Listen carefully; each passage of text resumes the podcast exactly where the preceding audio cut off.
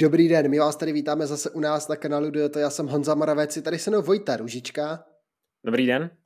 A teď přichází to, na co jste určitě všichni netrpělivě čekali, i jste si o to psali a my jsme vlastně s tím chviličku teda čekali z různých jako takových i pozitivních důvodů, proč jsme se vlastně mezi tím dokázali potkat v Praze, prořešit i nějakou budoucnost dojeta, takže doufám, že se máte na co těšit, že se nám naše plány povede aspoň částečně realizovat, takže určitě sledujte nás i do budoucna, vyplatí se to, ale každopádně, teď je to tady, teď to přichází, představíme si trasu Tour de France a tady ta naše promlka trošičku kdy od toho odhalení uplynuly už dva dny, tak vlastně má i nějaké světlé stránky, protože my můžeme reflektovat i ohlasy, první ohlasy jezdců na tu trasu.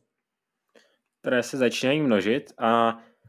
asi z pohledu fanoušku, tak ty ohlasy jsou dost pozitivní, protože přece ta trasa vypadá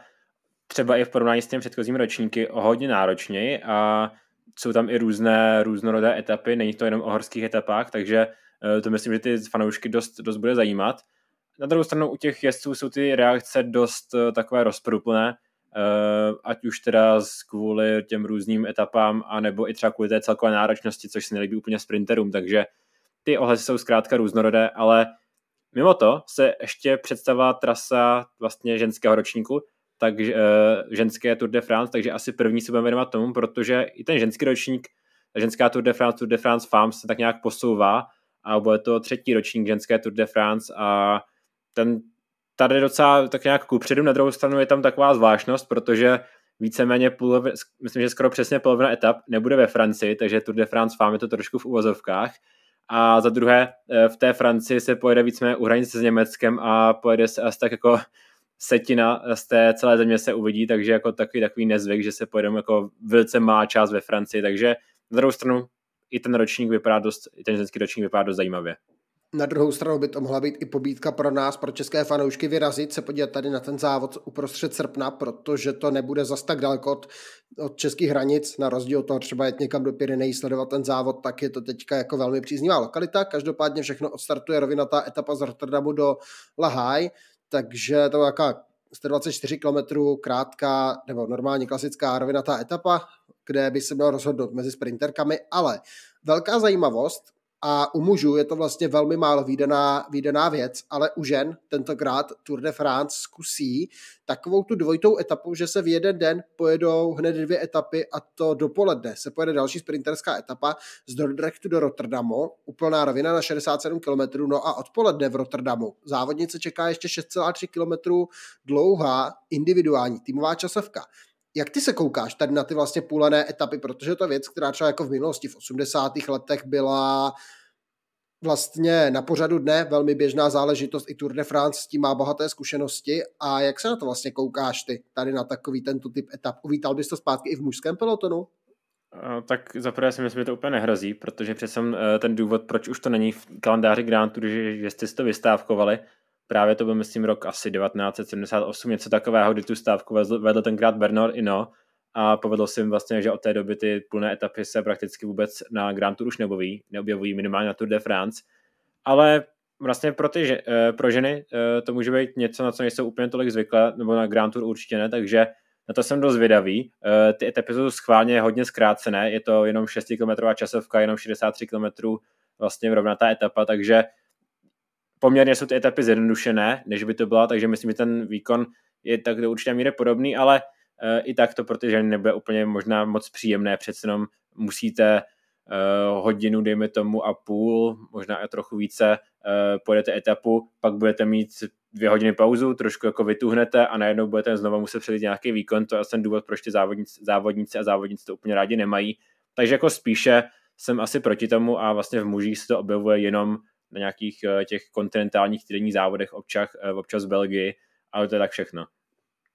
Já si pamatuju, že to bývalo občas na kritériu internacionál na Korsice, když se to jezdilo ještě kolem třeba roku 2013-14. Vlastně současná klasika Brugge de Pane, dřívější Tridaxe de Pane, taky tady tu vlastně etapu půlenou měla, ale to je prostě hudba, hudba minulosti. V tuhle chvíli v těm, na těch závodech vlastně v Tour kategorie to není nikde, v té pro kontinentální pokud tak velmi, velmi minimálně, jak říkal Vojta, je to hlavně na té kontinentální úrovni, pokud, pokud někde. Každo- a, a junioři mývají tady ty etapy, ale každopádně hodně zajímavá etapa už jen přijde i ve čtvrtý den závodu. Etapa z Falkenburgu do Liež, což naznačuje vlastně známá jména z toho klasikářského prostředí a z toho ardenského klasikářského prostředí. A Kristán Pridom si řekl, že proč vlastně nespojit Amstel Gold Race a Lutych Bastily Lutych do jednoho závodu, protože je to hodně zajímavá etapa, mě to, pomel, mě to celkem pobavilo, protože se pojede hnedka po startu Bemelerberg, Kauberg, Goilhemberg, uh, Goilhelenberg a pak znovu ještě Bemelerberg takže známá stoupání a ta hlavní stoupání, která rozhodují Amstel Gold Race. A pak se přejede do Belgie a pojede se právě slavné stoupání Reduta, pojede se i závěrečné stoupání Cote de la Roche Focon, takže stoupání, která zase pro změnu rozhodují klasiku Lutych Bastily Lutych, takže takové jako hodně zajímavé klasikářské spojení tady těch dvou velkých ardenských závodů. No je, je to jako to víceméně to samé a ten závěr je podle mě skoro stejný jako na tom ženském Lutychu, takže více mi nás čeká jako uh, monument uprostřed Tour de France, což jakoby uh, pro fanoušky může být hodně zajímavé. Pojďme ale dál. Uh, další etapa, uh, tam bude pravděpodobně hromadný sprint, ačkoliv je hodně zvoněná, ale pomalu se budeme dostávat do Francie konečně uh, v té páté etapě a přijde etapa číslo 6. Uh, to bude první taková už etapa, která, nebo ne první, ale taková etapa, která může už se těm vrchařům a vr, vrchařkám takže etapa, kde budou už některé, eh, některé vrchařské prémie, nicméně ještě to nebude asi ta klíčová etapa, protože to v velké finále se přichystali poslední dvě etapy, především ta poslední, ale i ta etapa sedma do Le Grand Bornand. Eh, dost zajímavé stoupání, takové zvláštní, eh, muži tam většinou končívali vlastně, že vyjeli na ten kopec a sjeli do sjezdu, ženy končí na kopci, takže trošku atypický scénář oproti tomu, na co jsme byli zvyklí u mužů, ale ten kopec, určitě tam se dají udělat nějaké rozdíly, nicméně asi to hlavní přijde až v té poslední etapě. Nejprve stoupání Col de Glandon 19,7 km, 19,7 km 7,2% v průměru. Stoupání velmi náročné, ale to velké finále poprvé v historii ženy změří síly s mýtickým, legendárním a pravděpodobně nejznámějším stoupáním v celé Francii, z celé historie Tour de France a je Albies, takže těch slavných 21 zatáček sice neuvidíme na mužské Tour de France, ale ženská Tour de France tam zavítá a já se na to těším. 13,8 km, 8,1%, to jsou parametry Albies a bude to za mě absolutně skvělá podívaná, která je skvělým finálem za tou ženskou, za tou ženskou trasou, která je ve Francii, tedy, jak jsme říkali, jenom na půl, ale jinak mě se celkově líbí, působí na mě velmi sympaticky. Je to asi další krok, jak třeba rozšiřovat Tour de France. Uvidíme třeba, jestli se bude do budoucna zvětšovat ten počet těch etap, což si myslím, že bude eh, cíl těch organizátorů. Nicméně zatím 7, 8 eh, etap a Albies eh, vlastně ten předchozí ročník se jel Tourmalet, takže tak nějak tam zařazují ty nejlegendárnější stoupání. Rok předtím zase La Planche, takže jako pomalu tam dostávají ty takovéhle, takovéhle etapy, což je určitě dobrý krok a mohlo by to přitáhnout Albies asi fanouškovsky nejpopulárnější kopec, takže myslím, že i tohle by mohl přitáhnout fanoušky k té ženské Tour de France. A dnes na roční taky líbí, ale pojďme k, asi k té mužské části, protože to je možná ještě o další stupeň zajímavější. My máme teorii, že Mauroveni a Christian Pridom se prostě vyměnili, protože to, co nachystal Christian Pridom, to je za mě bombastické, famózní, fantastické. Je to možná nejtěžší Tour de France, kterou jsem kdy viděl, co sleduju cyklistiku. Opravdu jako hodně náročný závod, hodně pestrý závod, do, od, od, okusíme vlastně všechno. Už ten start v té Itálii je hodně speciální a hodně specifický. Hodně náročná trasa opravdu a Christian Pridom, já jsem pak slyšel i nějaká vyjádření, nějaké spekulace, že prostě musel jít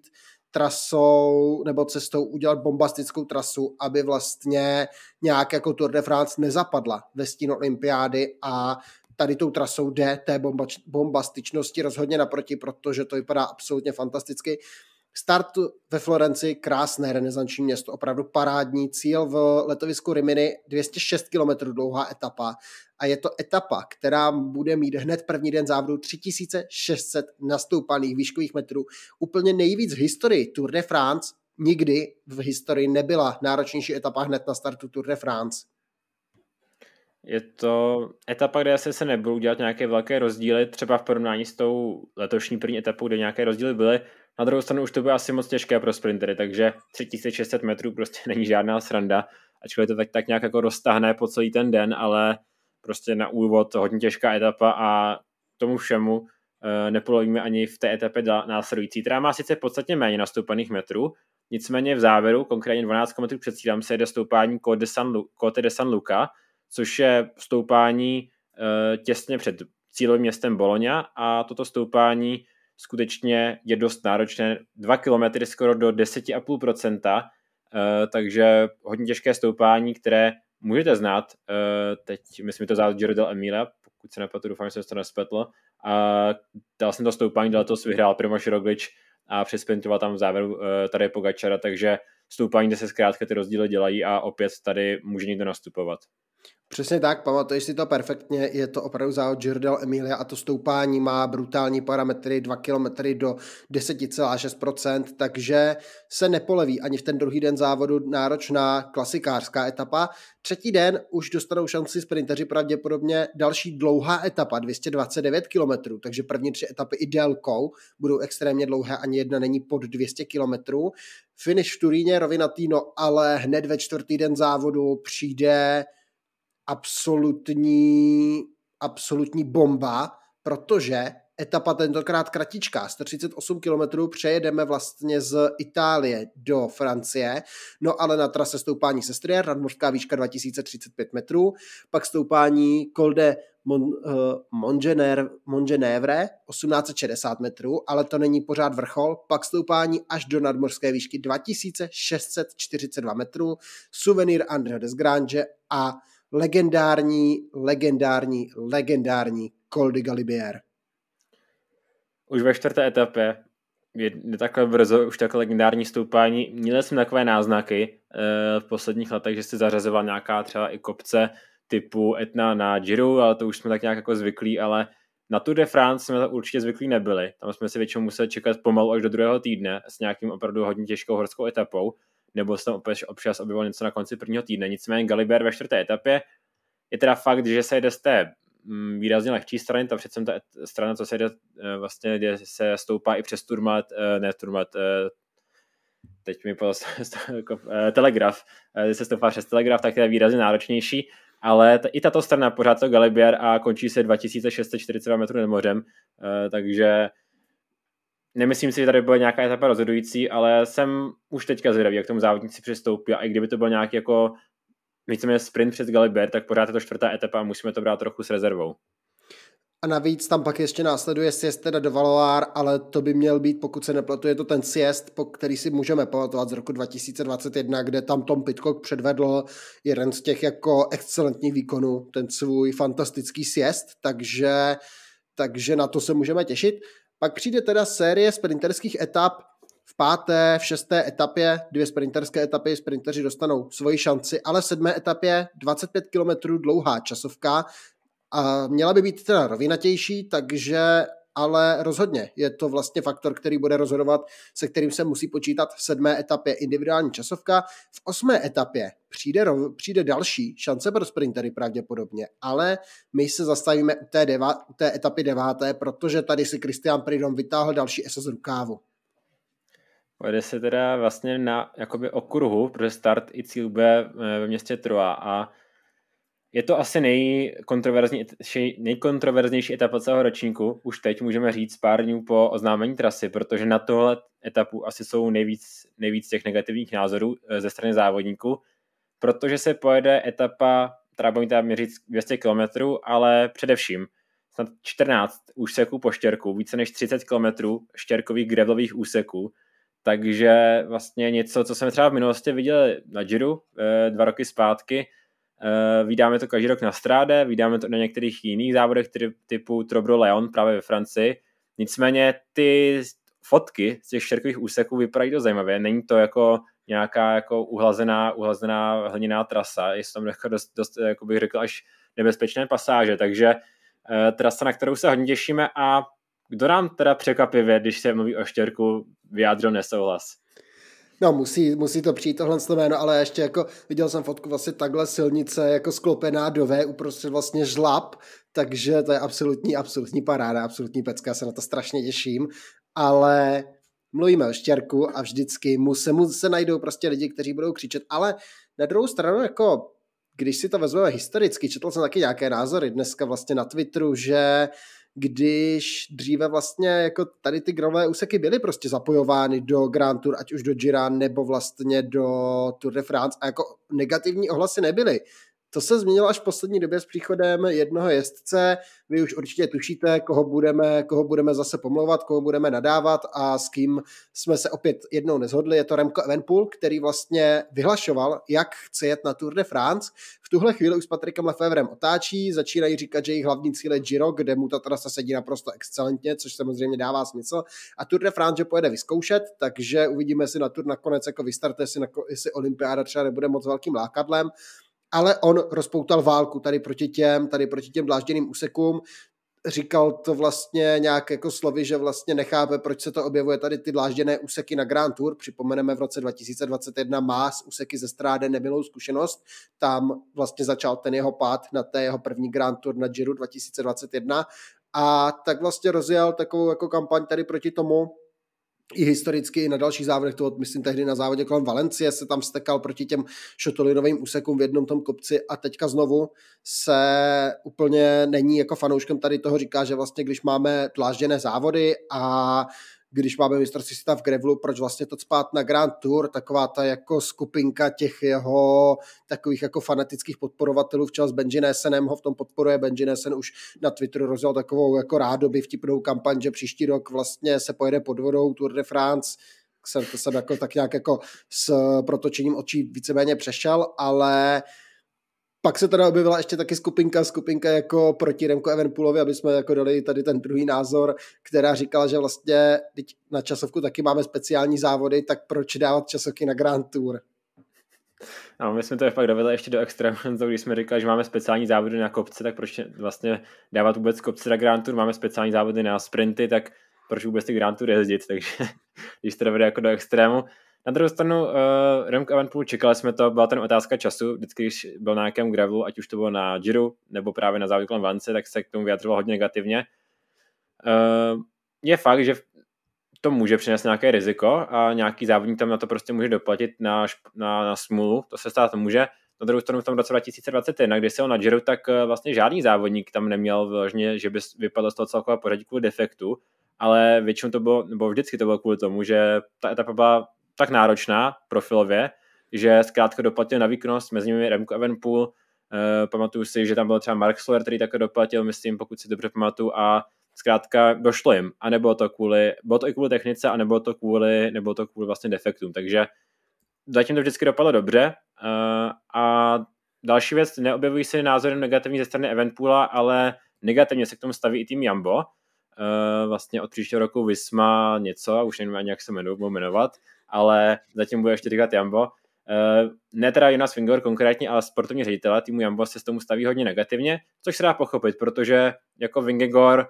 bude hlavní favorit na té Tour de France při takové vrcharské, vrcharské trase a tohle to může být takový jako malý zádřel, který se podle mě dost naopak líbí tady Pogačerovi rozhodně jako tady Pogačarovi tahle etapa hraje extrémně do karet, protože pamatujeme si i vlastně na tu etapu na kostkách loni, kdy Jambo tam se tam dostal do absolutního chaosu, do velkého problému a sportovní ředitelé Jamba z toho mají pro, pochopitelně strach. Jako Jonas Vingegaard si myslím, že prostě tento přijde s chladnou s hlavou, je to etapa jako každá jiná, tak se to natrénuje a pojede, ale pro tady Pogačara je tohle voda na mlín, protože to je etapa, která jemu bude papírově sedět mnohem lépe než Jonase Vingegaardovi. Neříkám, že to Vingegaard nezvládne. Vogt van Art teďka ještě začal vydávat taková prohlášení, že by se náhod, že by se mohl, že by mohl jet spíše Giro a Olympiádu a přeskočit Tour de France, což si myslím, že jako úplně jako klidné spaní sportovním ředitelům Jamba taky nepřidá, kdyby náhodou přišel o své největší ESAP, o největšího strážce Jonase Vingegora. Samozřejmě tu roli by mohl zastát třeba Christoph Laporte a zastal by podle mě jako stejně dobře, ale nebo Dylan van Barle, nebo Týž Benot, nebo další a další závodníci, ale ale samozřejmě jako Wout van Art je Wout van Art, je jenom jeden a takže i to určitě může přidělávat nějaké vrázky, že Wout van Art koketuje s myšlenkou Gira d'Italia, zkusit si jinou italskou Grand Tour,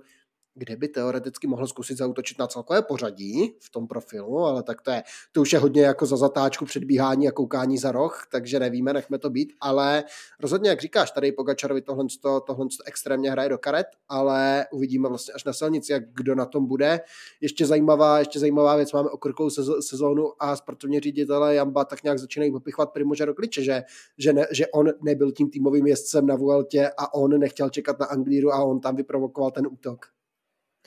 No, to, je to fakt, uh, vlastně říká se, že zveřejněne tu zprávu, že Roglič to zkousal nejhůře, to, že by se měl jít na sepa kuse a nakonec se s tím tak nějak smířil, ale zkrátka to úplně lehce nekousal, ale právě i třeba Bora, Ralph Denk se staví hodně negativně k té šetolenové etapě, to je taková ta třetí strana, která je k tomu negativní, ale jak říkal Honza, okurková sezóna, zprávy se dějí a tak asi myslím, že tomu se dá věřit. Bylo to i na tom průběhu závodu, že Roglič se s tím úplně nesměřoval lehce. Na druhou stranu myslím si, že zrovna i Primoš Roglič je jezdec, který tady z té etapy by mohl těžit, protože víme, že, že on třeba jel podobný závod, když se chystal právě na tu kostkovanou etapu na Tour, tak jel vlastně, no a to je... GP závod, šo, jo, Grand Prix Dinen, což je vlastně jako podobně typový závod a taky se mu tam jako dařilo celkem dobře, takže i on si myslím, že by jako mohl tady, v té, tady k té etapě jako zhlížet celkem jako k nějaké záchraně. Každopádně, když půjdeme dál, tak je to etapa, my se na ně teda těšíme, ale je to etapa před volným dnem, pak teda v Orleans bude volný den, potom nás čeká další rovinatá etapa na 187 km a v 11. etapě pojedeme, nebo pojedou závodníci do města Lelioran a bude taková jako 211 km, další extrémně dlouhá etapa, ale taková jako zvlněnější klasikářsko vrchařská, jsou tam i náročná stoupání, ale celkem krátká, hodně taková pro únik etapa, ale jakože takové zajímavé zpetření začátku toho druhého týdne, pak nás budou čekat další dvě etapové dvě etapy rovinaté, 200, 204 km do Villeneuve-sur-Lot a 171 km dlouhá etapa do Po a když se jede do Po, tak to znamená jediné, následují Pyreneje. Ještě jenom on přehlédl, že ta 11. etapa je etapu, kterou proslovo Greg van Overmet před uh, sedmi lety, kdy tam vyhrál etapu, ale to je jenom taková jako na, na poznámka. A jak říkal on, když se jde do Po, tak se jdou Pyreneje a ty opravdu kopce uh, přijdou v té etapě číslo 14, protože v etapě číslo 14 přijde jeden z těch asi nejdůležitějších dnů uh, celé Tour de France, protože jede se samozřejmě Tourmalet, to úplně nesmí chybět, uh, kopec, který se objevuje zkrátka skoro každý rok, ale pak uh, cíl cíl na další těžké stoupání, nebo celá ta etapa je, bych řekl, dost, dost náročná a vlastně jediné stoupání, které je pořádně známé, je stoupání právě Tourmalet, ale potom jsou stoupání, jako, které jako jestli moc neznají, ale jsou to stoupání, která jsou těžká, jsou to stoupání, obzvlášť to cíle má 10,5 km, zkrát skoro 8%, takže uh, myslím si, že zajímavý úvod do Pyrenejí, který určitě už tak nějak rozdělí ty favority. No, jako neříkal bych úplně neznámá stoupání, protože jsou to stoupání Angikan a Plada Dead, takže stoupání, která mají své místo už v historii Tour de France, ale přece jen Tourmale je jiná kategorie oproti ním. Angikan není tak náročné, stoupání 8,2 km 5,1%, ale Plada Dead je 10,6 km 7,9%, náročné stoupání na 152 kilometrech, velmi těžká etapa, ale nekončíme, protože v neděli 15. etapa na den dobytí Bastily na státní svátek, etapa z Ludenville na Plateau de Bay. Pět vrchařských prémií hnedka po startu z Ludenville se stoupá na, na Peyry Sourt. Pak jsou tam vlastně další stoupání, známe stoup, přede se známe stoupání Aspe, přede se Col de Angeres, no a za závěrečné cílové Plateau de Bay další velmi těžké stoupání. Návrat po osmi letech eh, v roce 2015 eh, získal zde ty eh, vítězství Pruito Rodriguez, takže hodně, těžké, jako, hodně těžký kopec. nicméně tak ta bitva těch celkových favoritů ty poslední ročníky tu trochu vázla. Já si vím, ten rok 2011 je trošku překvapivě tady bez problémů udržel tempo i Toma Weckler, takže ale to stoupání je dost náročné, to, aby se tam ty rozestupy dělali vlastně je to trochu překvapení, že tam ty v minulosti ty rozdíly tolik nedělali, ale myslím si, že tohle nemusí být úplně ten případ, obzvlášť tím, eh, jaké závodníky očekáváme na startu, takže uh, nicméně bude to etapa před volným dnem a v 16. etapě se vrátíme na rovinu, takže ta, ta etapa, nebo ta, ten třetí týden odstartuje na etapou, nicméně ten třetí týden je trošku zvlášť, jiný, jiné pojetí, než jsem byl zvyklý na Tour de France, protože ten třetí týden bude úplně brutální. Uh, přijde etapa 17. do, do Super Devoli a taky klasikářská etapa taková, nicméně věřím, že tam může být i některé rozestupy, protože eh, stoupání to předchozí Colinier má hodně procent, 7,5 km do 8,5 procenta, takže vlastně i pak ve finále se tváří jako klasikářská etapa, ale je to spíš etapa pro vychaře. Eh, takže takový, to se mi líbí, že tyhle etapy jsou zařazovány na Tour de France, takové ty hodně nevyspytatelné a to mi třeba právě letos chybí na Giro, eh, podobné typy jako tato 17. etapa. A i třeba s méně známými stoupáními. V 18. etapě nás nečeká tradiční pridomovka, ale čeká nás další taková zvlněnější etapa, pravděpodobně asi bych typoval pro unik, ale velké finále nastane 19., 20. a 21. etapa, protože to je další extrémní Brutus, co si tady nachystali. Etapa z Embrán do Izo, na stoupání Izola 2000, 145 km, kratičká etapa, ale to, co si tady Christian Pridom vymyslel, to je klobouk dolů, protože po startu se začne pomalu stoupat na stoupání Col de Vars, 18,8 km, 5,7%, ale nadmorská výška 2109 metrů. Potom sjezd a pak dlouhé stoupání 22,9 km do 6,9%, už tohle to jsou jako dost nechutná čísla, Nadmořská výška 2802 metrů, Čime de la Bonete, jedno z nejvyšších stoupání, nejvýše vyasfaltovaných stoupání v Evropě, návrat po dlouhých letech tady na to stoupání, nejvyšší bod letošní Tour de France a poté sjezd a výstup na stoupání Izola 2000 oproti vlastně Čima de la Bonete je to jenom 2024 metrů nad mořem, ale stoupání 16,1 km, 7,1%, trošku kratší, podobný sklon, takže kandidát na tu královskou etapu rozhodně na Tursel naposledy v roce 2018, eh, 2008, pardon, eh, v roce 2016 na Giro, eh, takže skutečně náročné stoupání, ale na Giro tenkrát nejelo až úplně nahoru. Tam přece je ještě taková odbočka, kdy můžete nejet až úplně na ten nejvyšší bod. Eh, zkrátka těch 2800 metrů je to pochopitelně nejvyšší bod Tour de France, protože já teďka nevybavuji, jestli nějaký vyšší, vyšší vrchol, který se na Grand Tour jezdí. Podle mě ne, eh, žádný nenapadá teďka. Takže zkrátka asi kandidát na královskou etapu, hodně brutální etapa, eh, ale nepodcením ani to cílové stoupání Izola 2000, 16,1 km do 7,1%. Eh, podle mě jednoznačně královská etapa i kvůli té nadmorské výšce. Nicméně není to cíl, protože přijdou ještě dvě etapy, které můžou změnit to celkové pořadí. Nejprve etapa 20., eh, kde se tak nějak jako oklikou takhle vracíme, že jo, do Alp, kdy jsme se jako na začátku byl Galibier, pak se udělal obkruh po celé Francii, vrátili jsme se do Alp a teďka se pojede na, eh, na stoupání, která zná třeba často Paříž-Nice, které se často i závodníci znají, protože jsou to stoupání v té 20. etapě, která se vyskutují blízko té francouzské riviéry, kde spoustu jezdců uh, bydlí. Takže stoupání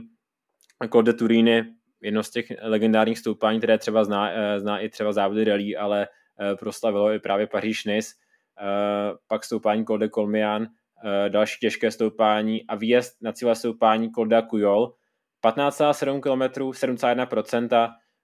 těžké stoupání a jelo se letos právě na Paříž kdy tu vyhrál tady Pogačar, takže eh, hodně těžké stoupání a takový opět alternativní trošku, stejně jako letos, alternativní konec té Tour de France, nicméně alternativní jenom z toho důvodu, že se jdou stoupání vlastně, která úplně nejsou zvyky na Tour de France, ale pořád jsou naprosto brutální stoupání. Souhlasím s tebou, je to jednou 133 km další krátká etapa, napěchovaná, ale náročnými vrcharskými prémiemi, hned čtyři těžká stoupání a dlouhá těžká alpská stoupání. No a všechno nám zakončí. Poprvé v historii, nebudeme finišovat v Paříži, poprvé v historii hostí finále Tour de France, jiné město, je to Nice, start v Monaku, takže v poslední den závodu ochutnají závodníci i jiný stát. Celkem navštíví během této Tour de France teda čtyři, projedou vlastně startují v Itálii, projedou San Marinem, Francii a Monako. Takže start v Monaku a cíl v Nice časovkou na 34 km. Poprvé od roku 1989 bude Tour de France finišovat časovkou v poslední den závodu a ta časovka je skvělá, protože z Monaka se bude stoupat na stoupání La Turbie 8,1 km, 5,6%, pak tam je stoupání klasika Col de S, když se jede do nejs, nesmí chybět Col de S, 1,6 km, 8,1% a pak sjezd, finish vlastně na té anglické promenádě, na té promenádě v Nice a nádhera, nádherná, nádherná etapa a já si myslím, že my si můžeme přát jenom to, aby jsme viděli před tou časovkou a v té časovce, časovce podobný finish, jako jsme viděli naposledy, když Tour končila časovkou v roce 89, ten finish mezi Gregem Lemondem a Loranem Fignonem, ten sekundový finish. Nejtěsnější Tour de France v historii, ty se rozhodlo o 8 sekundách. No bylo by to určitě super, kdyby jsme něco podobného viděli, ale taková ta Tour de France, ta časovka na závěr jako další jako něco jiného, po čem třeba i spoustu fanoušků volalo, aby to nebyl ta promenáda v Paříži, ale byla tam ještě etapa, o které vlastně o něco půjde. Uh, nicméně ten důvod je asi jasný. Ve Francii se pojede olympiáda, uh, v Paříži se pojede uh, bude olympiáda, takže je to ten důvod, že chtějí trošku ulevit Paříži a myslím, že to bude trošku zajímavá změna. Neříkám, že už nechci nikdy návrat do Paříže, ale jsem zvědavý, jak se povede ten cíl v Nice. A celkově to trasu, když se vám takhle představil, tak myslím, že s námi musíte souhlasit, že je to jeden z nejtěžších ročníků, má tam víceméně všechno, štěrk, časovky, kopcovité i rovnaté, eh, brutální horské etapy, má tam etapy takové nebezpečné na větru, klasikářské, takže z mého pohledu ta Tour de France asi na papíře se mi líbí nejvíce, co si pamatuju a uvidíme, jestli se to potvrdí, protože často to tak nemusí být. Viděli jsme třeba to loňské Giro, které úplně se nepovedlo, ale pokud dorazí tady Pogačar, Vingor, Primož Roglič, tak myslím, že se máme na co těšit na jakékoliv trase, obzvlášť na této. Vlastně už jsme představili názor na ty gravelové úseky v deváté etapě od Remka Evenpula, vyjádřil se k tomu i Mark Cavendish, který vlastně k tomu hledí, je to vlastně poslední šance asi jeho, kdy může získat ten 35. vítězný triumf. A on zase říká, že je to trošku zklamání pro něj, to trasa, proč ti sprinteři tam opravdu nedostanou nějaký jako výrazný prostor, vlastně dostanou šanci naposledy ve druhém týdnu, myslím si, že uvidíme i pořádný jako exodus závodníků během nebo v průběhu Tour de France, že do Nice nám jich za nedo, nedojede vlastně vzhledem k olympijským hrám. Myslím si, že třeba pokud na startu bude Tom Pitcock, Matěj van der Poel,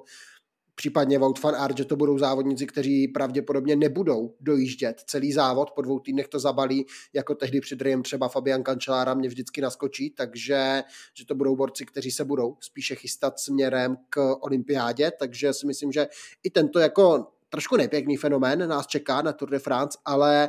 pro ty jezdce na celkové pořadí to bude, to je naprosto jako vyzývavá trasa. Christian Pridom potřeboval stvořit senzaci, což si myslím, že minimálně na papíře se mu povedlo. Jak jsme říkali tady Pogačar, Jonas Vingegaard, Primoš Roglič, to jsou jako hlavní hvězdy, na které se můžeme těšit. Remco Evenpool teďka teda otáčí spíše, že by měl zamířit směrem k směrem vlastně na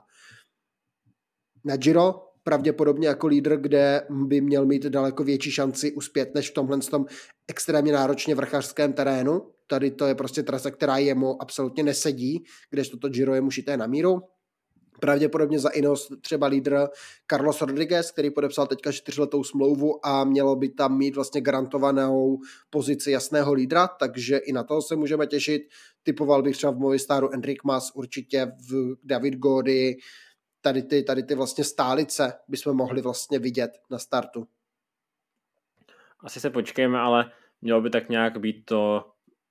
to asi máme nějakou představu o tom, jenom čekáme, jestli Evenpool pojede i Giro, jestli tady Pogačar pojede i Giro, o čemž se mluví, takže na to si počkejme, ale každopádně účast tam bude určitě dobrá, eh, favorité budou asi jasní, stejně jako letos, eh,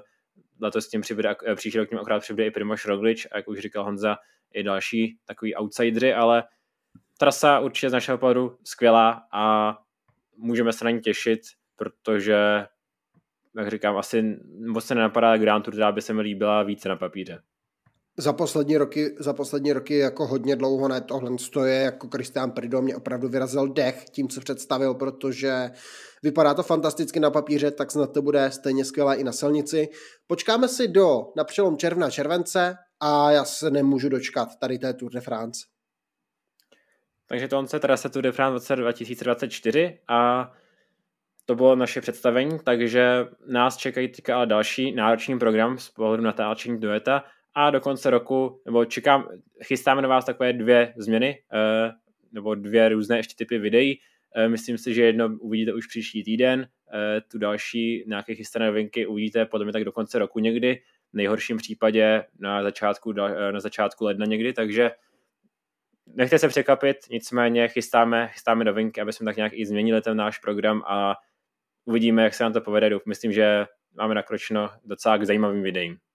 Chceme, chceme inovovat, chceme zlepšovat ten obsah pro vás, takže doufáme, že vás naše tvorba bude i nadále bavit, že vlastně budete to, co děláme, že se vám bude líbit a dejte nám určitě vědět, jestli s námi souhlasíte, jaký máte vej názor na trasu Tour de France a třeba co se vám líbí, nelíbí na našich videích, co byste třeba ocenili víceméně a my